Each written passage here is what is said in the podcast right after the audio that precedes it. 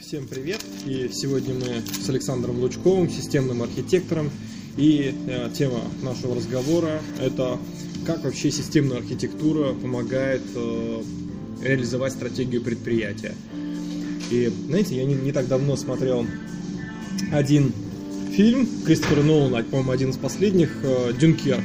Да, это э, военная операция Второй мировой войны, когда фашисты разгромили Францию, разгромили э, на материке, да, разгромили Великобританию, и вот шло э, Великобритания вытаскивала свои войска с материка, 300 тысяч человек, к себе обратно на остров. И вот как этот замысел большой, как он реализовывался в реальной жизни. Там реально месиво, ничего не понятно, что кто что летает, что происходит, военные задания все э, рушатся, да, то есть ни, ни, ничего не работает, никакие планы не работают. И как э, центральным организующим элементом всего этого бардака э, там служил адмирал, который, собственно, и удерживал выполнение замысла вот этой военной операции на Земле.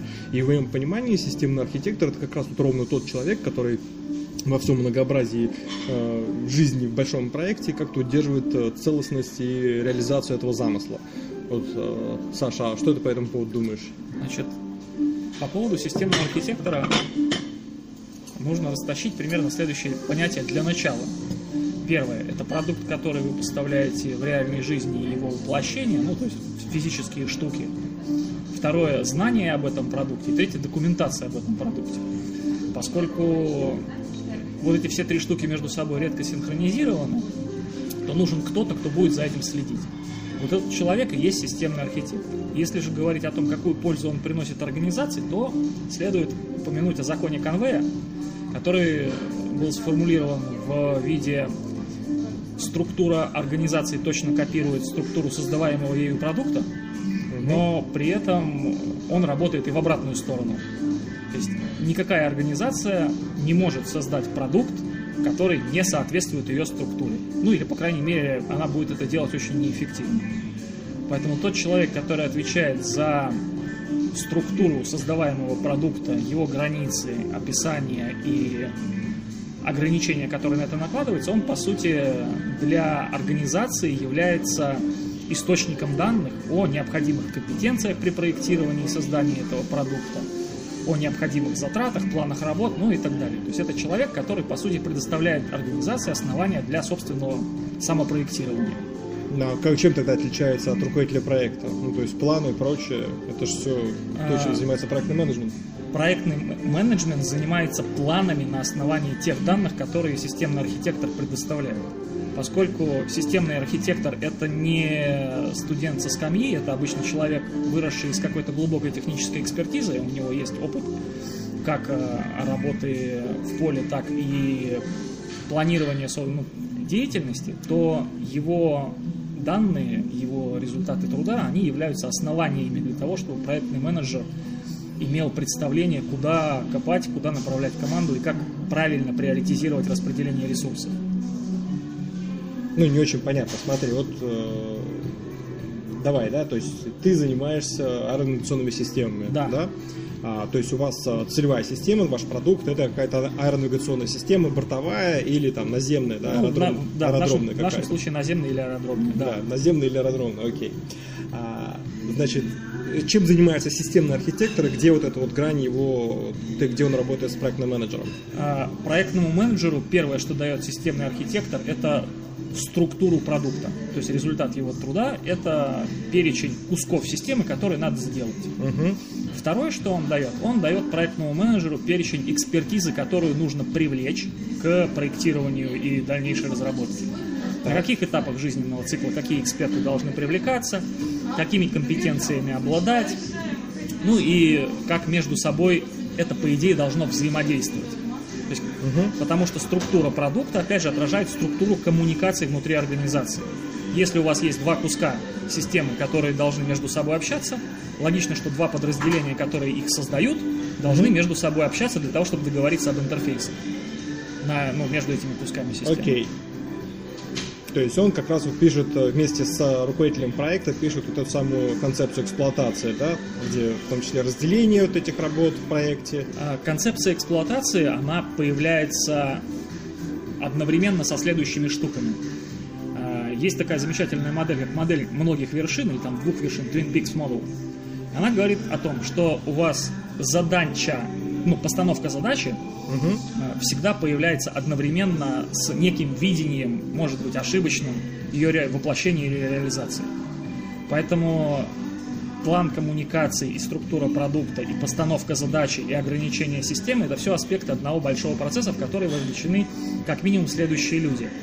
Это бизнес-аналитики, которые со стороны заказчика или со стороны потребителя анализируют потребности и выкатывают требования к решению, которые они хотят к себе встроить. С другой стороны, это, конечно же, ребята, которые планируют проверку и приемку в эксплуатацию то- той продукцию, которую вы будете делать.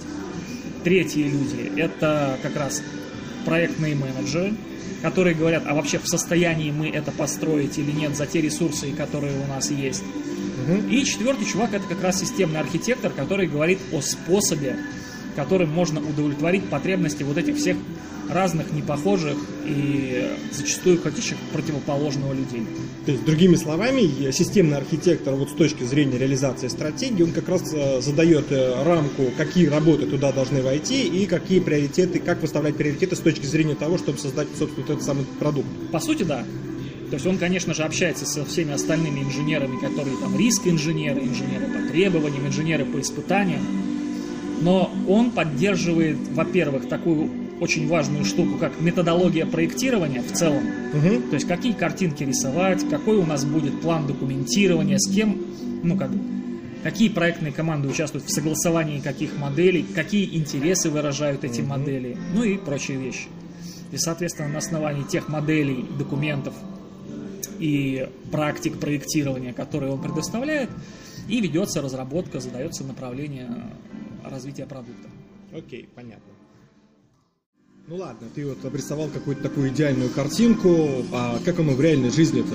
Что, что не так в реальных проектах?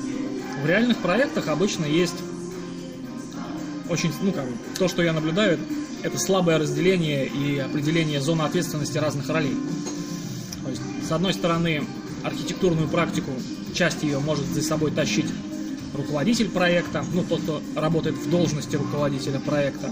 Часть этой же архитектурной практики, то есть определение ключевых решений, разбиение системы на компоненты может тащить за собой ведущий разработчик, ну и так далее. То есть очень много лю- людей, которые вступают в роль архитектора, играют роль архитектора, при этом а, не осознавая того, что это именно архитектурная практика согласно какому-то идеализированному представлению. Да? А где идеализированное представление, кстати, можно почитать? Идеализированное представление можно почитать в некоторых международных стандартах. Это, например, ISO 15288, он же наш ГОСТ 157... 193. 193, да? Да, это ГОСТ 57193, но я рекомендую обращаться к оригиналу. Сейчас действующий вариант от 2015 года, он достаточно качественно описывает архитектурную практику, то есть что сама практика из себя представляет, и если за собой вы замечаете, что вы вы выполняете какую-то из деятельностей из состава этой практики, значит вы неосознанно или осознанно впрыгнули роль системного архитектора. Так. Ну хорошо, так. То есть, если, если ты неосознанно выполняешь эту роль системного архитектора, то к чему это приводит? Вкратце последствия. Вкратце, неосознанность роли приводит к пропуску существенных аспектов деятельности. Например.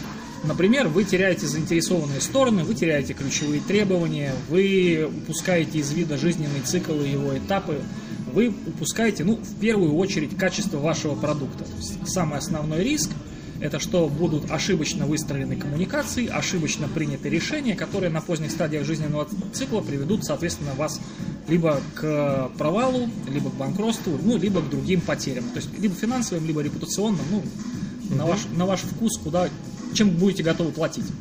Ясно. А вот э, если так вспоминать э, ISO 15288, то там же говорится, что вот есть черный ящик, есть прозрачный ящик, белый ящик системы.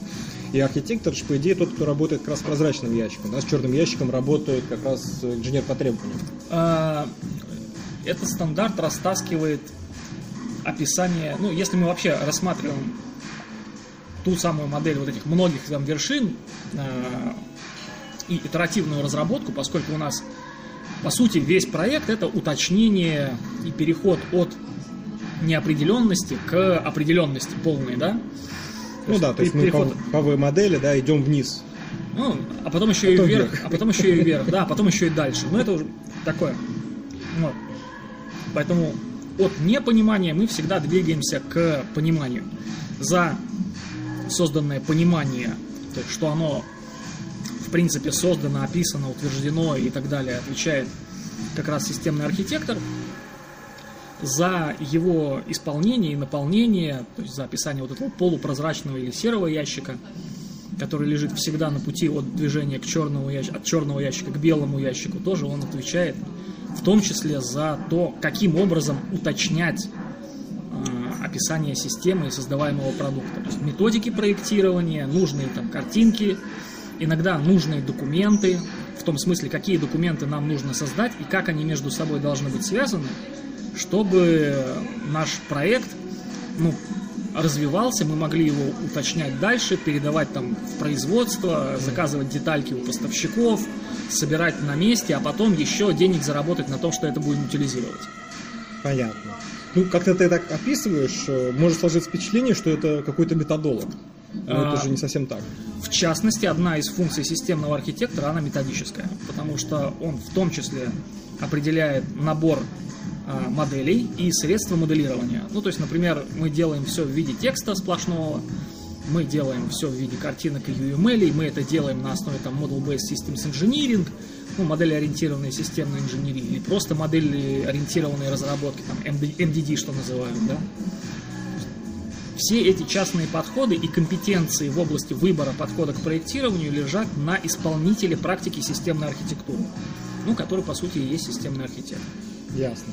А если говорить про итеративность э, подходов, то, соответственно, возникает два вопроса. Где разница между архитектором частного технического решения, solution архитектором и системным архитектором? Это первый вопрос. И второй разрез, э, если это э, итеративная разработка, а проект это всегда итеративная разработка, то от чего зависит количество итераций? А, ну, начнем тогда сначала с первого вопроса, то есть чем отличается архитектор частного технического решения от архитектора системы в целом.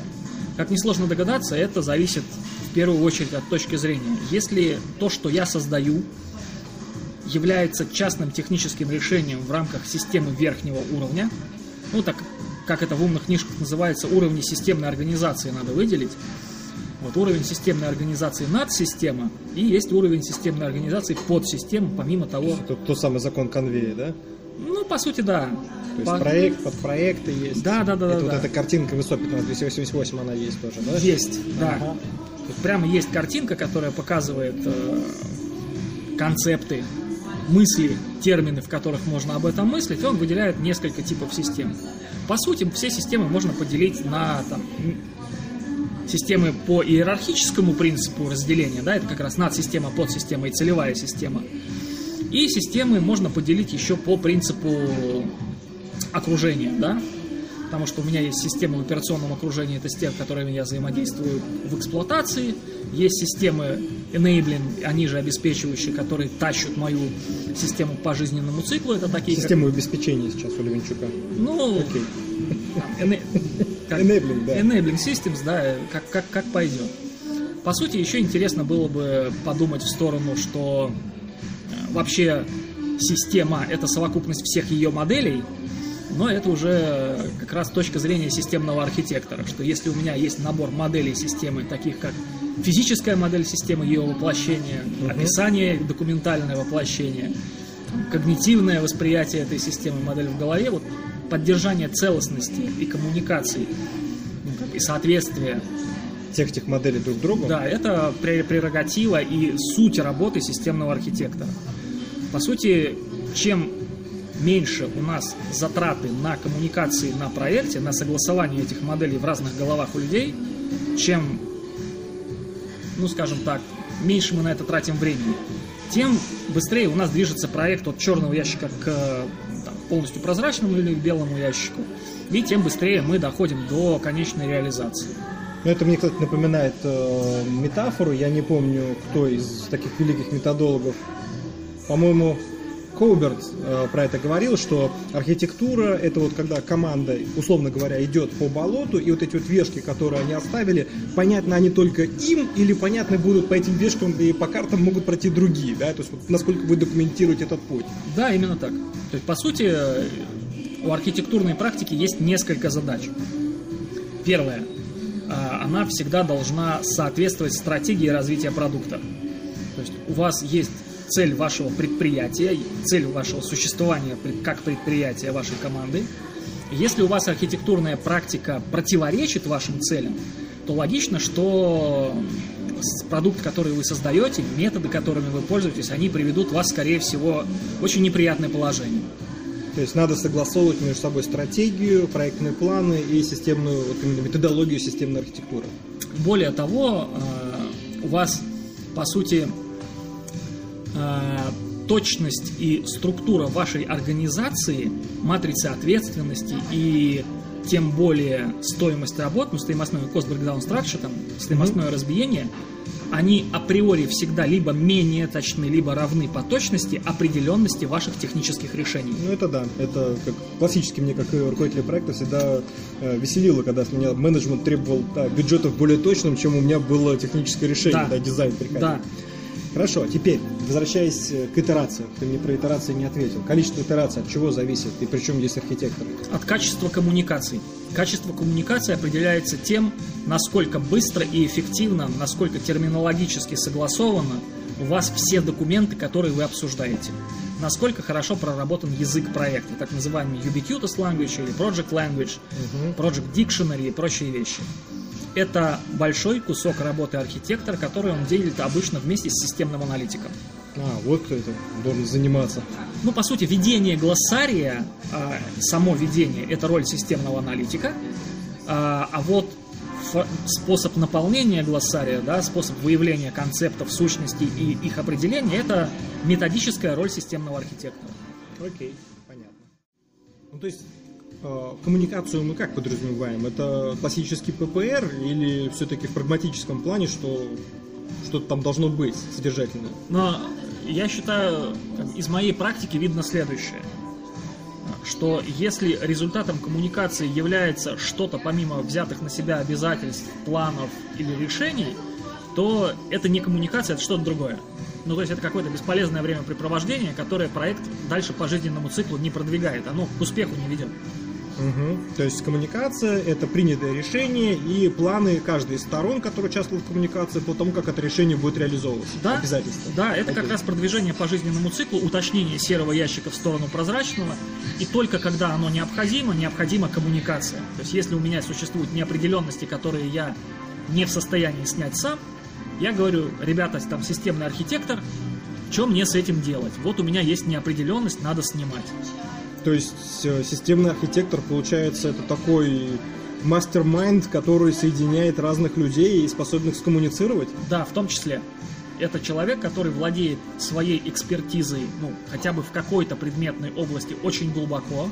Он погружен в предметку того контекста деятельности, который он осуществляет. То есть, например, если он, а, создавая метеорологические системы, никогда не имел дела ни с информационными системами, ни с метеорологическими системами, ни с метеорологическими службами, он в них не работал, не понимает процессов, которые происходят, то предоставлять качественные технические решения и интегрировать такую команду вокруг своих методов работы и описаний будет крайне сложно.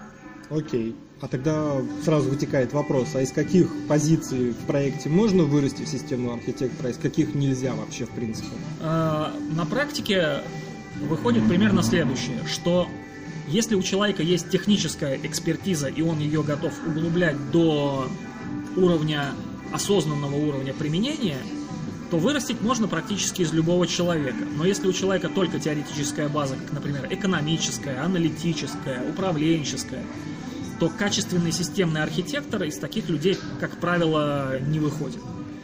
А, хорош, хорошие архитекторы выходят из ведущих разработчиков, из саппорта, из э, инженеров по эксплуатации, ну и так далее. То есть из тех людей, которые выполняли какие-то конкретные объемы работ, представляют конкретные фазы стадии жизненного цикла, что должно быть на входе, что на выходе и какой контекст существует, в каких терминах можно общаться с прочими ребятами. Хорошо, а контекст имеется в виду конкретной организации, или можно все-таки с рынка нанять такого человека, или пока хорошего разработчика, и, и выращивать из него системного архитектора? Я думаю, что последнее. То есть можно найти на рынке людей, которые будут хорошо ориентироваться и хорошо входить в предметную область деятельности компании и выстраивать траекторию их личного роста внутри компании в сторону системного архитектора. Ясно. А что-нибудь еще можешь сказать? Вот, а, как определить, э, как собеседовать таких людей, где их искать вообще? Есть несколько площадок стандартных, которые э, мне известны. Это конференции, ну, если говорить про где искать, да. То есть, в первую очередь, э, искать нужно на данный момент, мне кажется, не на кадровых агентствах и не на рынках, а на внутри профессиональных сообществ. То есть мы говорим про, например, какую-то сферу банковских услуг, и мы знаем, что у нас в стране есть там четыре десятка людей, которые занимаются архитектурой в банковском секторе, в финансовом секторе и прочее мы можем прийти, ну, они все друг друга знают, поскольку банки э, не такая обширная сфера, и, собственно, через этих людей площадки их общения имеет смысл искать э, кадры, если вы в банковской сфере. Если мы говорим про айтишную сферу, там продукты массового маркета и так далее, то тут чуть попроще, можно выращивать э, на стартапах таких ребят, которые понимают предметную область продукта, который вы создаете, и предметную область услуги, которую вы оказываете своим продуктом. Оттуда тоже вполне себе могут качественные получаться архитекторы. Но еще раз, архитектор очень редко бывает сразу с колес, который может встать в процесс. Это обязательно человек, который должен понимать, во-первых, как устроен методически ваш коллектив, что там за процессы коммуникации внутри вашего коллектива текущего, что за процессы должны быть для создания определенного класса систем, если вы новый продукт, например, создаете, и иметь э, знатную такую сильную техническую экспертизу, чтобы не попадать в просак на простых вещах, на тривиальщине. Ясно. Так, мне кажется, было так содержательно и кратко. Спасибо, Саш. Да. На здоровье. Все, всем пока.